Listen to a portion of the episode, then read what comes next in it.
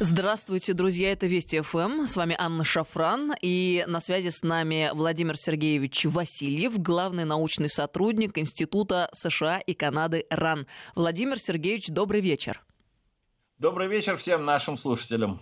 Друзья, я напомню вам наши контакты. СМС-портал, короткий номер 5533, начинайте со слова «Вести» свои сообщения.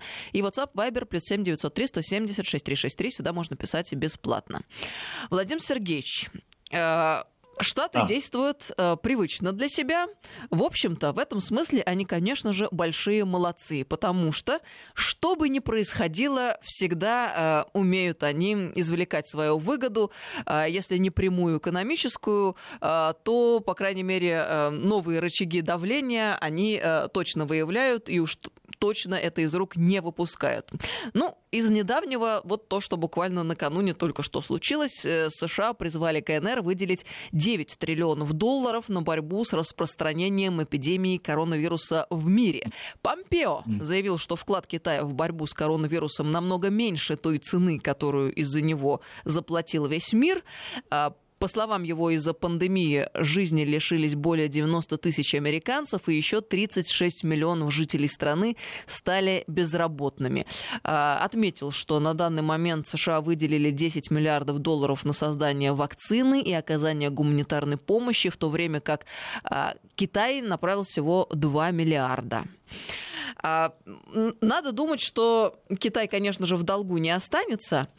Придумают они, как ответить, но мы видим, что немного перемещается вот этот вектор противостояния э, с Россией на Китай. Собственно, мы понимаем, что Россия и Китай всегда были э, главными, одними из главных противников Штатов. Но э, все-таки немного отступили они от нас, от нашей страны, и больше ресурсов и средств сейчас в сторону Китая направлено.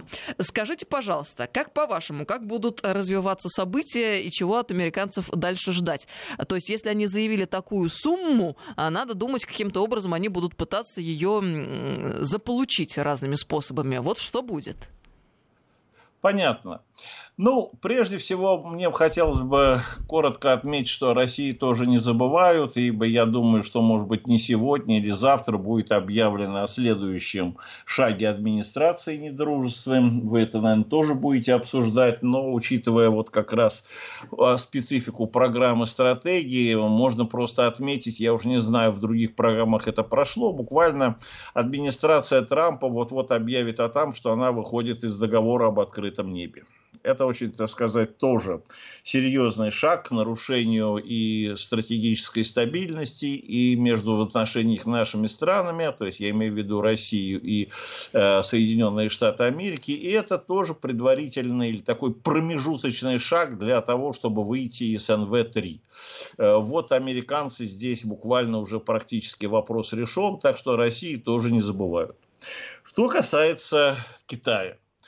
Значит, прежде чем мы поговорим об этой сумме, я хочу отметить одну очень важную вещь. Потому что буквально вчера на сайте Белого дома или Белый дом выступил с такой небольшой, э, ну что ли, меморандумом. На самом деле это такой документ, его надо хорошо, так сказать, как бы очертить.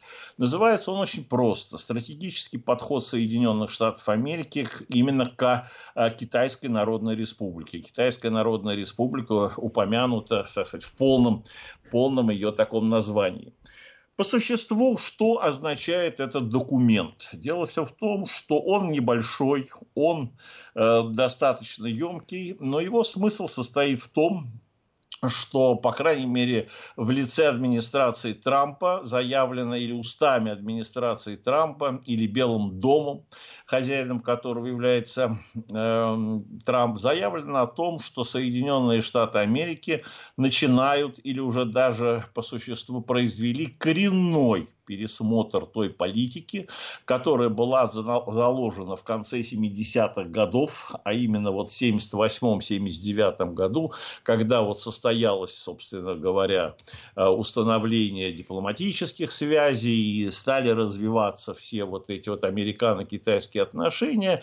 И дается очень четкий анализ, что американцы за эти 40 лет считали, что Китай станет частью вот мирового, как говорится, сообщества, пар, ну, в данном случае примитивно к США, можно сказать, партнерами Соединенных Штатов Америки, но все эти надежды, все эти расчеты, все, как говорится, американская стратегия, ну, что ли, задушить в своих объятиях Китай, вот она полностью, что называется, себя не оправдала что сегодня перед нами стоит проблема пересмотра всех, всей американской стратегии. И можно понять, что если предыдущая э, стратегия, вот что называется американо-китайского сотрудничества, партнерства, даже если хотите цивилизационного взаимодействия э, провалилась, то, следовательно, закладывается, которая развивалась 40 лет, то закладывается основа, может быть, стратегии на такой же длительный период времени, но уже не под соусом, э, или вернее не под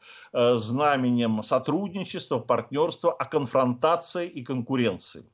При этом практически все, зо, все сферы, что особенно важно нам для этой, э, так сказать, э, ну что ли, так сказать, методологический подход, если так можно выразиться. Экономика. Экономика объявлена зоной, которая представляет именно систему вызовов и противоречий в американо-китайских отношениях. Если раньше, наоборот, считалось, что, может, американская экономика, китайская экономика взаимно друг другу будут дополнять тем или иным способом, то на сегодняшний день как бы объявлено, что это зона очень серьезных противоречий в взаимоотношениях между нашими, между вот э, странами нашими, в данном случае Соединенные Штаты Америки и Китаем. И здесь на сегодняшний день, э, в общем, провозглашена, ну, принцип, вот этот принцип торгово-экономической войны, если так можно выразиться, или конфронтации, ну, возведен в ранг уже, можно сказать, официальной государственной политики, по крайней мере, США. Второй очень важный раздел, с моей точки зрения, является даже более серьезным. Он называется очень просто «Вызов нашей системе ценностей». Надо вам сказать, что американцы до, может быть, на протяжении этих 40 лет действительно как бы не обращали, или, по крайней мере, ну, скажем, так приглушенно или иногда отстраненно, в общем, занимались вот такой идеологической конфронтацией с Китаем.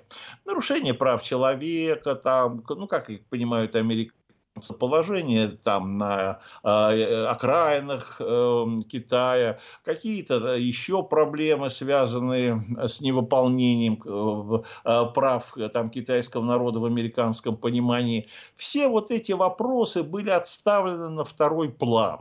Понимаете, главное – торговля. Вот торгово-экономические отношения есть, это замечательно. Есть Чайна-тауны в Америке, это прекрасно. Есть какие-то э, китайские рестораны, все. Вот что называется, хороший китайский ресторан, он закрывает всю проблему э, различий, если хотите, или несоответствия китайской системы ценностей, которая не является ценностями американской либеральной демократии, но э, примирение их, как говорится, не за столом переговоров, а за столом э, в, э, скажем, китайском ресторане. Вот оно было, как говорится, провозглашено. На сегодняшний день подчеркнуто очень важный момент, с моей точки зрения, что Китай придерживается совершенно иной, не западной системе ценностей, и, в общем, в этом плане, э, ну, назовем это так, э, та система, которая есть, она называется, в общем, коммунистической, это можно даже держать на поверхности, ну, вот со всеми теми недостатками, которые, как говорится, и сегодня, как говорится, есть, и документ даже четко подчеркивает, что, в общем, на сегодняшний день вся система ценностей Пекина – это своеобразная китайская интерпретация, так и написано, марксистско-ленинской идеологии приспособленная вот к китайской специфике, но это не меняет сути. В основе ее лежит вот что называется идеи, так сказать, социализма и коммунизма, которые родились там, ну скажем, в Европе, потом э, воплощением которого был Советский Союз, а вот сегодня наследником всех этих идей являются именно э, Китайская Народная Республика и даже более вот, Китайская коммунистическая партия. Третий очень важный момент – это проблема э, безопасности. То есть, по существу, сегодня китайский военный потенциал признан угрозой, угрозой для Соединенных Штатов Америки. Ну, американцы, может, так всегда считали. Но в данном случае это еще раз поставлено вопрос о том, что вот китайский там военный потенциал – это прямая угроза и прямой вызов Соединенным Штатам Америки. И в этом отношении, Борисовна, то, что вы сказали, нас отодвигают на задний план, может быть, это тоже имеет значение, потому что раньше еще американцы все больше считали наши боеголовки, наши ракеты, там наши э, подводные лодки с э, баллистическими ракетами – и другой э, стратегические вооружения, сегодня можно понять, что Соединенные Штаты Америки будут как раз и заниматься вопросом уже в центре внимания, как раз что же делать с китайским ракетно-ядерным потенциалом. Э, вот в плане его, если хотите, ограничений или противодействия, или, наконец, э, тот факт, что Китай располагает действительно способностью нанести очень серьезный, так сказать, ущерб э, Соединенным Штатам Америки, ну, в случае там, скажем, возникновения, так сказать, вот этой вот войны. И самое главное, сегодня, в общем, один из заключительных разделов этого документа, он связан просто. Реализация этой стратегии. И вот сегодня реализация этой стратегии по существу как раз исходит из того, что Соединенные Штаты Америки должны делать все от них зависящее, чтобы ну, по существу ограничить все виды связей, все виды, что называется, контактов с китайской стороной. Вот сегодня как, это может быть поставлено э, в, основу американского подхода. В какой степени он будет реализован, сказать очень сложно. Единственное, что я хочу, может быть, в этой связи отметить, что вот сегодня взаимопроникновение стран э, в экономике, и, вернее, даже, я бы сказал, социальные структуры – за эти как раз 40 лет, э, в общем, ну, если хотите, представляют из себя действительно, может быть, новую, как говорится, а, э, вернее, новую форму американо-китайских отношений. Потому что американцы и поставили, что сегодня отношения как бы должны быть поставлены вот за эти предыдущие 40 лет на такую прочную и человеческую основу, экономическую основу, культурную. И результатом, ну, я могу, например, сказать простую вещь. Ведь на сегодняшний день китайская диаспора, согласно официальной американской статистике, то есть это китайцы, рожденные за пределами Соединенных Штатов Америки, то есть рожденные в Китае, имеющие американское гражданство, составляет 5 миллионов человек. Притом я вам должен сказать, что они представлены в губернаторы штатов, там законодательные собрания штатов, политики даже, может быть, есть, допустим, и э, даже на каком-то на федеральном уровне, вот типа предпринимателя Янга, э, который дебати пытался выставить или пытался, то есть участвовал в президентских выборах. И поэтому здесь э, ситуация не столь простая для Соединенных Штатов Америки потому что вот этот вот разворот на разрыв, если хотите, человеческих, так сказать, или иных каких-то контактов, ну, сам по себе то, что слагалось, или то, что закладывалось, или то, что считалось правильным на протяжении 40 лет, не перечеркнешь за 40 дней или даже за 40 недель. Э, вот.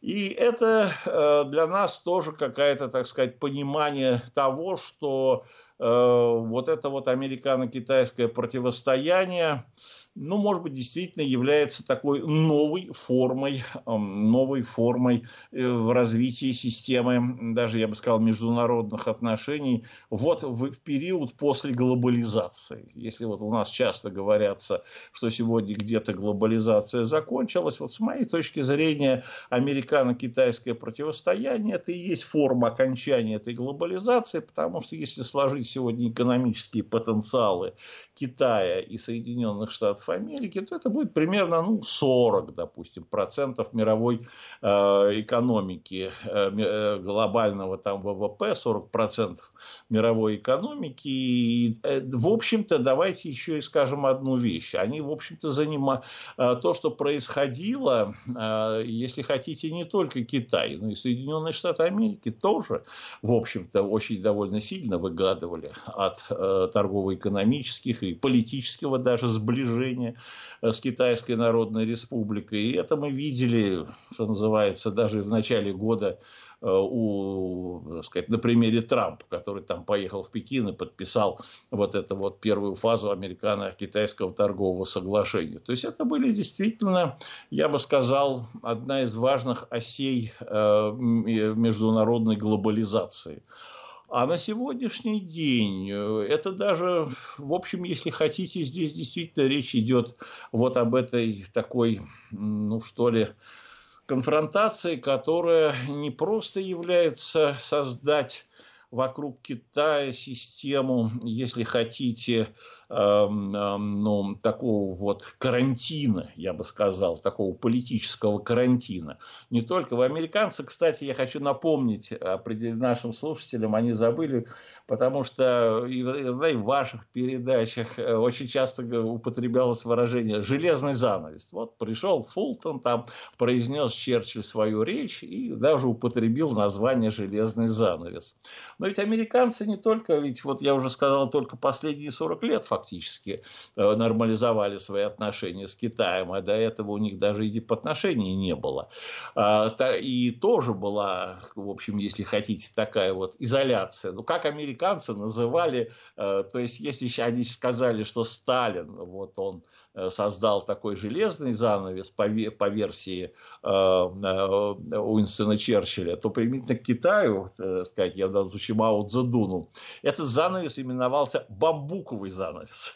То есть уже этот занавес Интересно, был. да. Да, бамбуковый. Бамбуковый, это смешно. Занавес был. Вот, у нас, может быть, забыли, но, тем не менее, как говорится, вот, учитывая. И, в общем, на сегодняшний день, конечно, бамбуковый занавес имеет да. Э, он имеет свои, конечно, не столь, может быть, эм, а, такой прочный или непроницаемый, как железный. Но вот он, может быть, как ни странно, вот эта аналогия сегодня э, лишний раз подчеркивает, вот что, как бы, может быть, сегодня хотели бы сделать, когда Соединенные Штаты Америки разделяют вот, э, то, что называется в свое время, разбирают игрушки. Вот знаете, иногда э, это самое, может быть, какие-то были иногда и вы, Анна Борис, тоже в каких-нибудь конфликтах участвовали, такие человеческого плана. Ну, все, раньше было сотрудничество, любовь и дружба, а теперь давайте разбежимся. И, называется, разоб... Между нами все кончено разберем игрушки. Ну вот сегодня как бы Америка с Китаем начинает разбирать вот эти самые игрушки.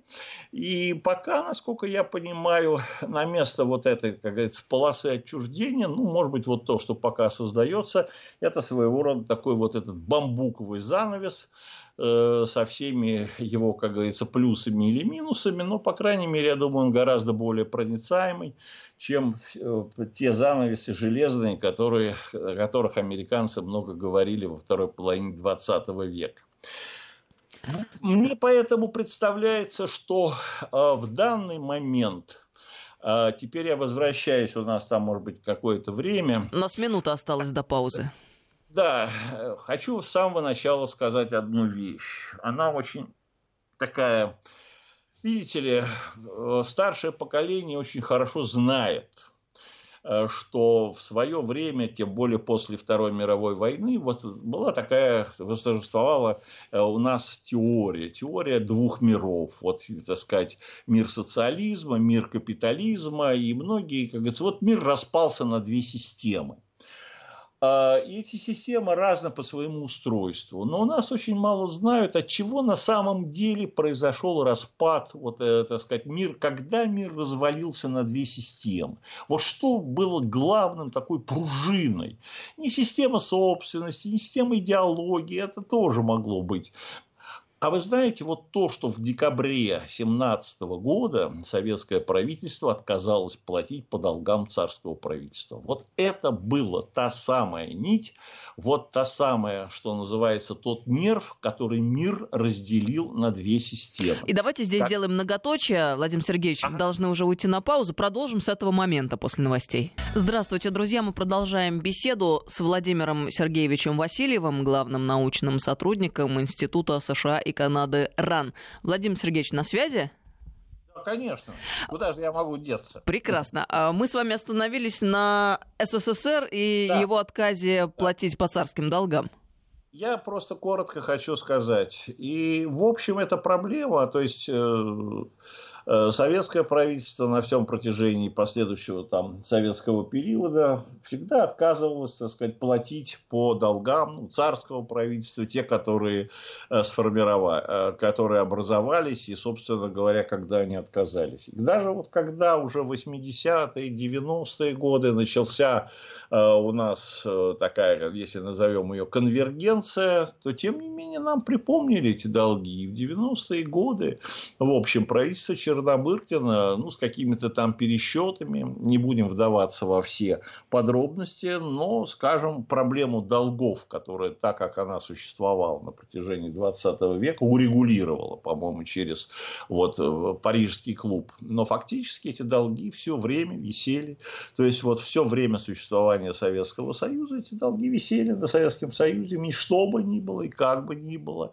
Западные страны отказывались э, списать, простить или что-то еще. И вторая в этом плане, это как раз вот мы сегодня или вот недавно отмечали 75-летие, это дал ленд-лиз, у нас, может быть, вспоминают или не вспоминают, но вот по итогам э, первый, э, вернее, вот... Второй.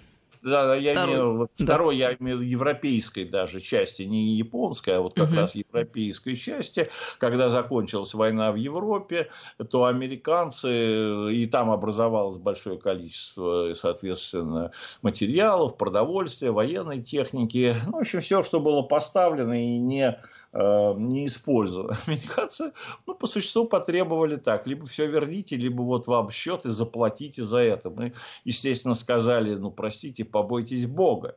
Вот, э, не будем вдаваться в подробности, но, тем не менее, Бог Богом, но нам это не простили. И на протяжении последних, последующих 30 лет эти долги висели. И только лишь когда вот в 70-е годы начался период разрядки, ну, их там подверстали, хотя, в общем, ну, скажем, э, советскому там государству, в общем, ну, пришлось как бы заплатить, там была сумма миллиард долларов, ну, регулировали это так, что надо развивать вот торгово-экономические связи, давайте их как-то так спи спишем, зачтем за счет развития не просто как вот э, финансовая операция, а вот э, торгово-экономические связи, так сказать, сочтемся бартером. Но, тем не менее, какая-то часть э, этих сумм, тем не менее, была э, вот возвращена, хотя бы американцы сказали, нет, мы в этом плане ничего не простим и ничего вам не забудем. Поэтому, когда сегодня выдвигаются вот эти претензии, сумма не имеет значения, хотя 9 триллионов это, ну, добрая там, насколько я понимаю, это даже половина американского ВВП или, по-моему, 75 или 80 процентов китайского ВВП, да еще проценты, да еще всякие пересчеты, называют и другие суммы. Меня сейчас в данном случае не интересует количество нуликов после, э, после там, основной цифры. Меня интересует вот их функциональная направленность. А вот функциональная направленность, она, направ... она вот как раз и преследует свою цель. Все, она вот разберем игрушки. И это будет всегда висеть, потому что вот это висело во взаимоотношениях, скажем, советского правительства и вот коллективного Запада, начиная там с декабря 17 года, это висело по окончании Второй мировой войны, именно сугубо в американских отношениях, хотя уж там-то вообще был ленд-лиз, а не какие-то там э, и, вот, политику, что ли, какого-то нанесения ущерба или каких-то претензий А, вот. А вот, тем не менее, вот Запад как бы вот это дисциплинирующий ставит. И вот моей точки зрения, как только в официальном, неофициальном плане вот это будет как бы выставлено, ну вот считайте, что вопрос там, взаимоотношений коллективного Запада или тех же Соединенных Штатов Америки – и Китая на конфронтационной основе вот будет встроен вот в этот вот дол, в долгосрочный такой тренд конфронтации. Потому что всегда, что бы ни было, как бы ни было, вот всегда будет стоять эта проблема. Заплатите. Да, она может быть использована для борьбы с санкциями, она может быть там использована, я не знаю, для ареста имущества, еще каких-то э, всяких там шагов.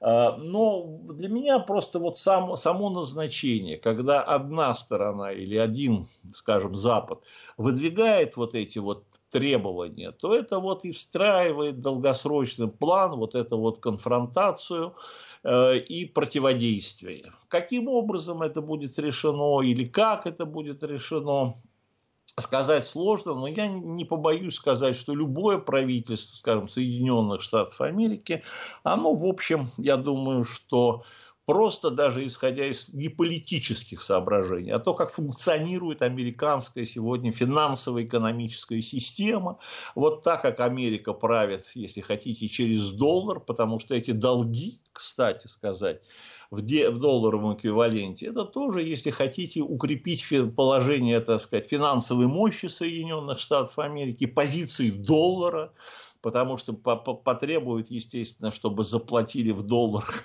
а не в юанях. Вот. Ну, в лучшем случае в бартером, но учитывая колоссальные суммы, то ж не приходится говорить, э, что подобного рода претензии можно каким-то образом э, обойти. Вот это главное, с моей точки зрения, что сегодня встраивается. И как раз вот этот вот финансовые, финансовые круги, финансовые элиты, ну вот в этом смысл, я бы сказал, да, они сегодня как бы смотрят уже начиная совершенно по-другому на Китай, на китайскую экономику, на, Китай как страну. Вот этот принцип «заплатите». Если хотите вместе с нами быть или что-то еще, заплатите. И это долгосрочный, франт, э, долгосрочный фактор, который будет разводить Китай с Западом. В это отношение последнее хочу сказать – сейчас очень такая тоже интересная интрига. Это связано с тем, состоится ли встреча Большой Семерки в июне. Трамп вот предлагает не видеоконференцию, а приезжайте все в Кемп-Дэвид. Я не исключаю тот факт, что если это состоится, ну там есть политические расчеты объявить всему миру, что вот, э, с, пора, с коронавирусной эпидемией, по крайней мере, на уровне стран Большой Семерки закончена, они возвращаются к нормальной жизни. Это так Трамп и сказал. Повестка дня, естественно, она не очень оговорена, но я не исключаю тот факт, что вот как раз важнейшим итогом этой встречи и может быть уже вот такого выдвижения, если хотите, коллектива коллективного иска, по крайней мере, G7 или вот руководство семи стран, вот э, Китаю. А, а здесь уже начинается и второй вопрос, потому что к этим 9 триллионам американских долларов можно дописать еще и, и еще какую-то там сумму от, от союзников и, или других желающих поживиться за чужой счет. Вот так вот мне сегодня представляется та ситуация, которая складывается именно с точки зрения стратегических взаимоотношений между Соединенными Штатами Америки и, и Китаем. А есть э, еще несколько вопросов, которые сейчас на повестке. Это переговоры Байдена с Порошенко и а, Обама, который вышел из тени и начал активно критиковать Трампа. Все это, как думается, связано, естественно, с а, предвыборной ситуацией в Америке. Вот если в прошлый э, период предвыборный главной картой и темой была Россия, ну, одной из главных, то на этот раз э, на чем будет э, сосредоточен фокус внимания? А, ну, э, то, что сегодня как бы у нас на слуху, то есть, понятно, все э, дела и делишки, а проще говоря, коррупционный бизнес семейства Байденов на Украине, он как бы здесь известен. Но я хочу, может быть, остановиться на другом вопросе, именно продолжить эту тему что, в общем, в Америке, вот продолжить эту линию, в Америке, в общем, э, как бы э, борьба между Трампом и Байденом, между республиканцами и демократами а в отношении, отнош... так сказать, в области американо-китайской политики, это, если хотите, вот продолжение того документа, о котором я говорил, потому что, ну, скажем, здесь есть два подхода. В общем, скажем так, республиканцы определились со своим подходом. А вот что касается демократов, то, в общем-то, они как раз именно и всегда были. Вот они и сторонники были вот этого 40 лет, вот этого сотрудничества, хотя, может быть, его начал Ричард Никсон, но тем не менее именно демократы, может быть, сделали в особенности в 90-е годы, да и при Обаме Байдене очень много, именно в плане, естественно, вот укрепления э, такого вот американо-китайского, если хотите, цивилизационного партнерства. И в этом плане как раз э, Байден, несмотря на все вот сегодня кивоки, он, в общем, где-то, то есть, я говорю, ну да, он делает такие тоже жесткие жесткие заявления. Но, в общем, они достаточно более умеренные. И даже в ходе, по-моему, в апреле он четко заявил, изберите меня президентом, мы вернемся к эпохе Обама-Байдена. А, вот к этой а, благословенной политике того периода. То есть, в правящих кругах Соединенных Штатов Америки идет вот эта вот борьба, тем не менее, потому что Эм, как бы демократы все-таки считают, что 40 лет э, предыдущего, э, предыдущего периода формирования вот этого партнерства, его не надо вот так вот одним махом или одним жестом отбрасывать. Тут надо подойти так более осторожно, что-то взять, что-то немножко переформатировать. Но, в принципе, по-прежнему, может быть, улыбаться Китаю.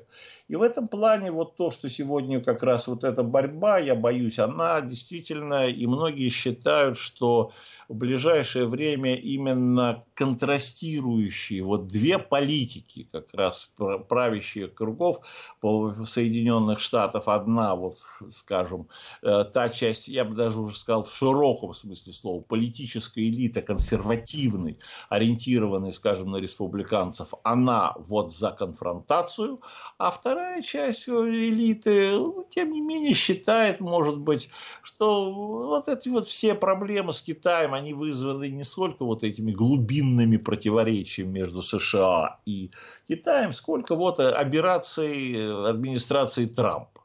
И, в общем, если сегодня Си Цзиньпиню или китайскому руководству администрация Трампа не в жилу, то здесь есть определенного рода понимание того, и Пелоси, и Байдену, и Шумере, и Обаму. Администрация тоже не вжила. То есть, как говорится, здесь понимание с китайской стороны, то есть понимание подхода Китая, по, политики Китая в отношении администрации Трампа вызывает сочувствие. Если, по крайней мере, э, не публичное, то уж то, что называется за закрытыми дверями, можно сказать, ну, мы вас понимаем. Мы вас понимаем.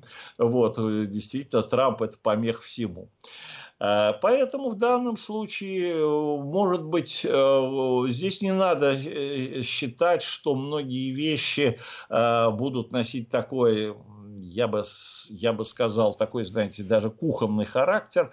Здесь, может быть, действительно сегодня будет очень серьезная борьба именно за дальнейший вектор американо-китайских отношений с точки зрения того, чтобы дезавуировать в определенного рода в политической элите вот саму идею, что в предыдущие 40 лет они э, должны как бы в той или иной форме быть, сокр... Э, быть сохранены. И вот эта вот стратегия предыдущих 40 там, лет э, или там уж и до прихода Трампа, ну там все равно получается где-то 40 лет, в общем, она должна быть каким-то образом немножечко видоизменена, но в принципе надо следовать следовать этому курсу, не надо с ней разрывать.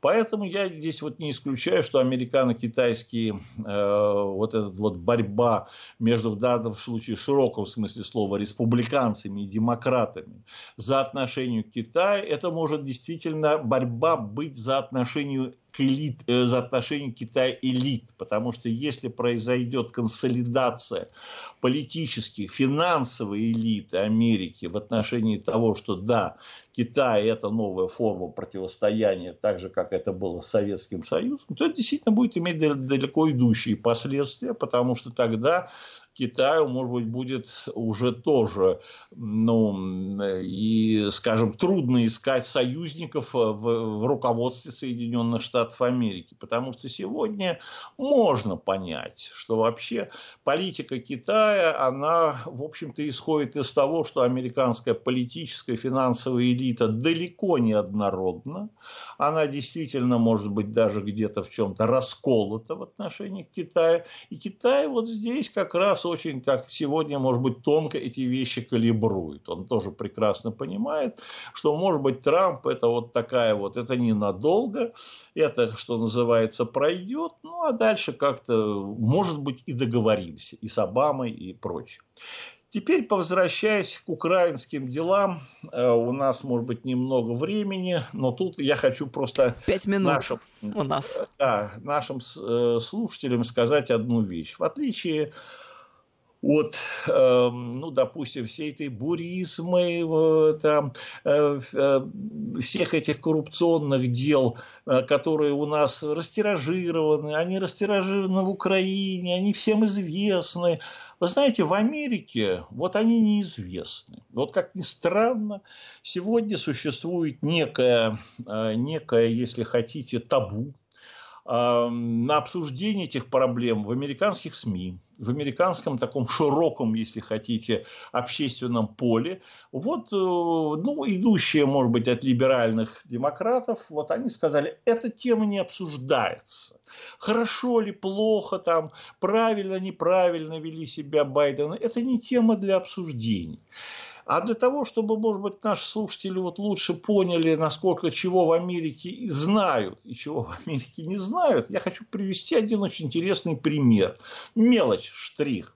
Это вот то, что стало основой импичмента, э, импичмента Трампа. Это его знаменитый телефонный звонок 25 июля.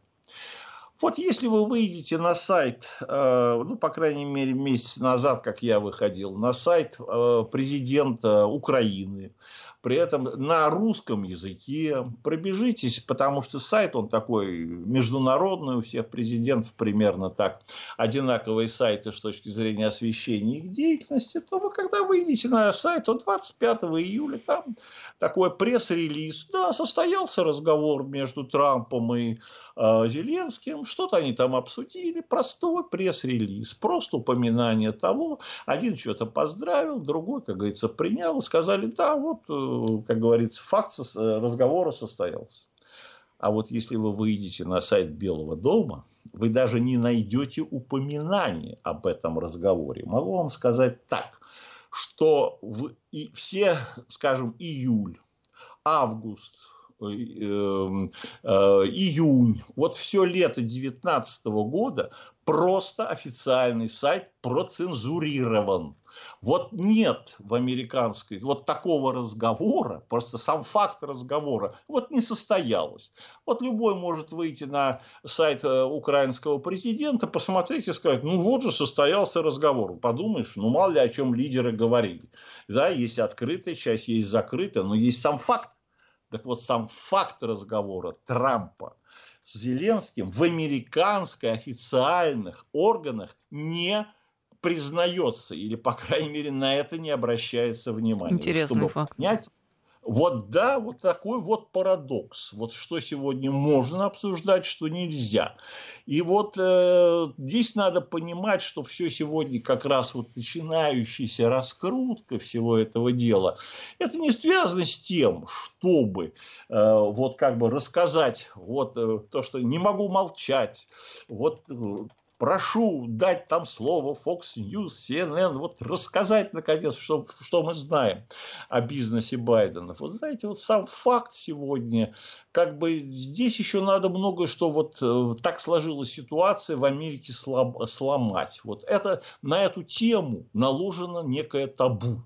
И вот поскольку это табу наложено, то пробить вот эту, как говорится, стенку, какую уже в данном случае американский железный занавес, отношению к тому, что делало э, семейство Байденов на Украине, э, вот будет довольно сложно. И администрация на сегодняшний день, она вот как раз ведет очень такую, если хотите, тоже достаточно сложную, искусную борьбу, потому что те силы, которые вот этот железный занавес создали, они очень могущественные в Соединенных Штатах Америки. Но это по существу вся э, финансовые спонсоры, верхушка, назовите как хотите, демократической партии. Это вот, так сказать, вторая часть американской политической элиты, вот та, которая сегодня имеет свои взаимо... свое понимание будущего американо-китайских отношений, вот считайте, что вся эта элита взяла и наложила табу. Вот все, что связано с Байденом и с Украиной, просто не подлежит дебатам. Это табуированная тема. Об этом нельзя говорить. Вот все про это все знают, а говорить и обсуждать про это нельзя. И вот поэтому сегодня у нас еще предстоит очень многое здесь посмотреть, и вот чтобы просто наши слушатели понимали, о чем речь. Это всем известно, ну мало ничего всем известно. А вот в Америке известно, ну, вот я показал, а факт, например, телефонного звонка, вот он неизвестен от 25 июля. Вот такие вот сегодня в таком вот очень сложном мире или в таких вот, понимаете, перипетиях или в таком каком-то необычайном, сюрреалистическом, может даже действительно сказать, коронавирусном мире мы живем. Потому что вот этот коронавирус, это я последнее, Анна Борисовна, скажу, вот и тема Байдена Украины, это такая же вот коронавирусная тема. Про нее нельзя говорить. Она такая токсичная, что про нее лучше вообще не упоминать. Вот нету ее, не существует. Владимир Сергеевич, спасибо вам большое, как всегда, за глубокий анализ. Благодарим и до новых встреч. Прощаемся в нашем эфире. Владимир Сергеевич Васильев, главный научный сотрудник Института США и Канады РАН, был с нами сегодня в студии. Друзья, всем доброго вечера.